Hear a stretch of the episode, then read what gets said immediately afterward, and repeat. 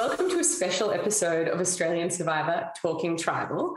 Today, I am joined by the newly crowned sole survivor, Mark Wales. Mark, how does it feel? Hey, hey, how you doing? It's as you know, it's pretty crazy. I only found out yesterday that I have won, so it's been a it's been a bit of a blur the last 24 hours, but a very happy surprise. And um, you know, to play with Sammy and to play with a, a crew as good as I did, um, um, I feel lucky. It was a great experience. Oh, that's so good. I'm going to take you way back because this is not your first time playing.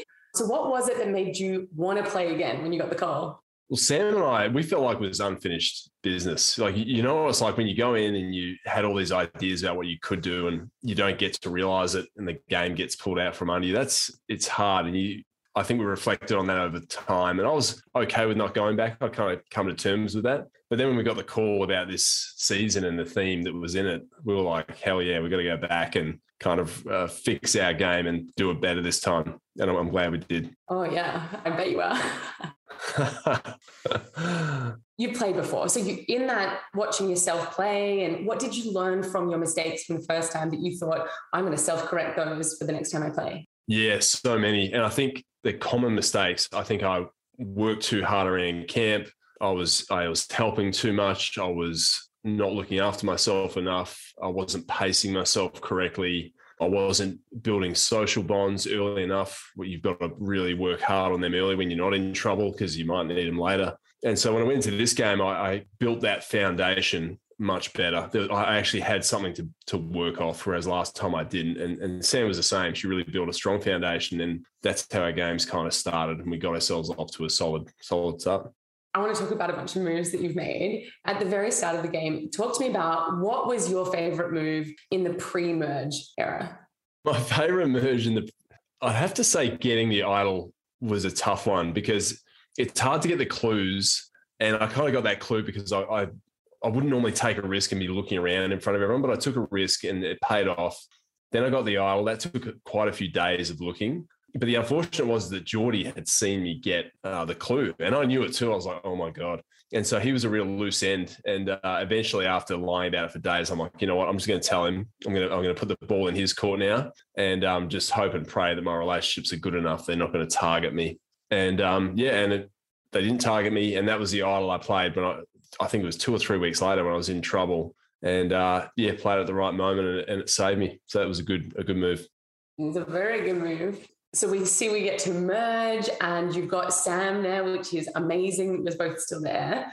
But we see that your games are very different and they're having to come together. Talk me through what that was like to try to merge two very different games.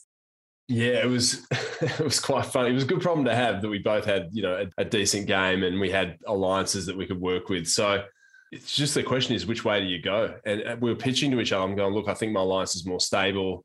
I think we can trust them more. And Sam was coming to terms with. She was like, I might have to unwind all these relationships I've worked so hard to build. And um, and to her credit, I think she saw dispassionately the the better path, and and it just happened to be that Josh and Jordan were a more stable and reliable pair, and that's that's the direction we went in. But it was, um, you know, it was a lively debate. I bet it was. And so the two of you hold these idols for quite a long time, which is incredibly impressive. And then eventually, obviously, the second idol gets played and everybody knows that it's there. I'm really curious to know, like, what was everyone's response on the ground when that second idol was played? Were they upset about the lie, or did that make you a bigger or smaller jury like threat to get votes in the end in their eyes? It was such an unusual thing because I was sitting there going, this is going to really cost me my game if I don't play this properly. And Sam had done so much work and burned Jesse, and then we spent all that time lying. And, and, then when I'm about to play it, I was in a cold sweat. I'm going, I don't think the votes are on me. And uh, I'm like, I've got to play it because you know people have gotten good at blindsiding like who knows? And so i was trying to make a move out of out of nothing. And, and so i did a, a speech which was antagonizing to the jury uh, in the hope that they'd blindsided me and it was going to work. It didn't. It was a total flop. And so I, I went back to camp like with no protection having offended the jury. And i think it, it actually lowered my threat profile again by pure accident. And I think people were forgiving about the idolize. It's like and I said that I'm like, you know, protect all your information, but tell your alliance everything. But I'm not going to talk about idols ever. And I think people were forgiving of that. And yeah, accidentally, it kind of helped my game that I played it so badly. yeah, I can see that. Actually, that makes a lot of sense. Yeah. And we did Josh say at one point, once Geordie is spilled on your idol, he says, you know, I don't respect Geordie for doing that because it's fair to keep it a secret. So there was like respect for hiding idols. Yeah. And that was part of the reason that when I didn't tell Sam about the first idol initially, it was because I'd said to Geordie, like, don't tell anyone, don't tell anyone. And he slipped up because when he told Sam, I was able to say to Josh and Jordan, I was like, dude, I said, don't tell anyone. And I stuck to my word and he didn't. So I kind of actually turned it around and put it on him. Yeah. So that was another lucky, lucky little move.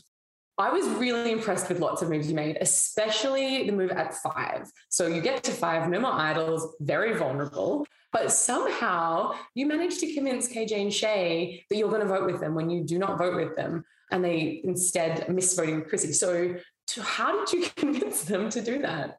That was a crazy one because I remember getting there going, well, you know, we're, we're probably cooked here.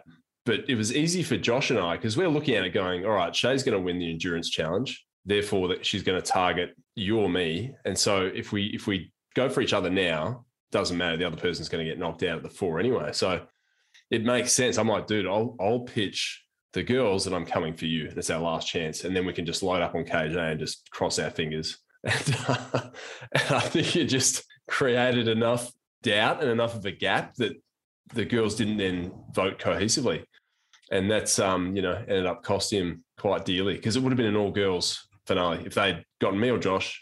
Then they would have knocked out the other at four, and, and it's all girls, and then it's anyone's game. That's it. Butterfly effect. One move. One move. One single move. Yep. Crazy. And so then we get to four, and it's still you and Josh there. You threaded this very fine line to the end because you needed to keep a shield all the way to that point. And putting Josh forward as the leader really, really seemed to be so effective because it saved you then at four and they took him out. Do you think, though, like if Josh had made it to the end with you, do you feel like you could have still swayed the jury towards voting for you? Yeah, I was confident enough that I could present a good case. But it, there was no, there's just no guarantees, and, and it's such a high level of risk because Josh and I had played together. We played similar games. He played really well he didn't get a fair edit. He was an incredible player. He had such good relationships. He was smart. He was good at puzzles. He was physical. Like he was a he was a gun. And so it was very easy for me to kind of say, look, Josh is good. Like you, just those little sprinklings of a of a clue I was doing for a long time to saying, you know, Josh said we should do this, or and these tiny little implicit nudges were just saying, hey, he's in charge and he is the, the guy to watch. And he only had to be like a tiny bit more of a threat than me and when you're presented with a choice, that's going to be enough. You, are going to go for the higher threat. And it totally worked. I also want to know, walking into the final tribal speech, what was your mindset? Like, what was your approach to that speech? It was obviously effective, and I'm sure people want to know.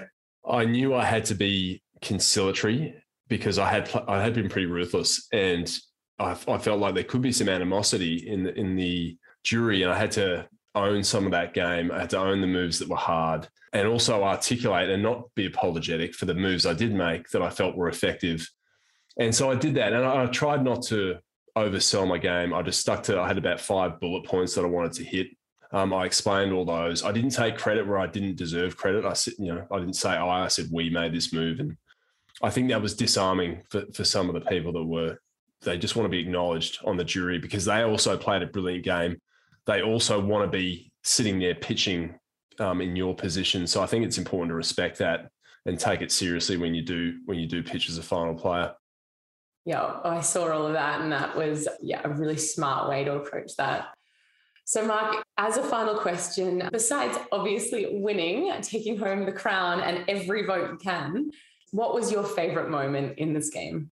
I think my favorite moment in the game was it'd have to be It'd be the merge feast. We, Sam and I just weren't expecting to get there. We all walked uh, down the river. We sat down at a table with all our mates, and we were like, "Oh my goodness, we actually made the halfway point." And we just weren't expecting. We we didn't have high expectations to go that far together. So to get to that point, to have played hard side by side, that was really rewarding for me. And Sam was so good. She was dramatically better than the first time she played, and I think she just deserves all the credit that she got for for the game she played. Mark, thank you for coming to speak to me on Talking Tribal. You and Sam have played an amazing game together as a team. You really were the epitome of blood versus water. And congratulations, you deserve all the accolades that you're getting. Mate, thanks. And, and what an honour to play twice. We're lucky, and the game's given us everything. So thanks a lot, mate. You've you've covered it so well with with George and the rest. So thank you.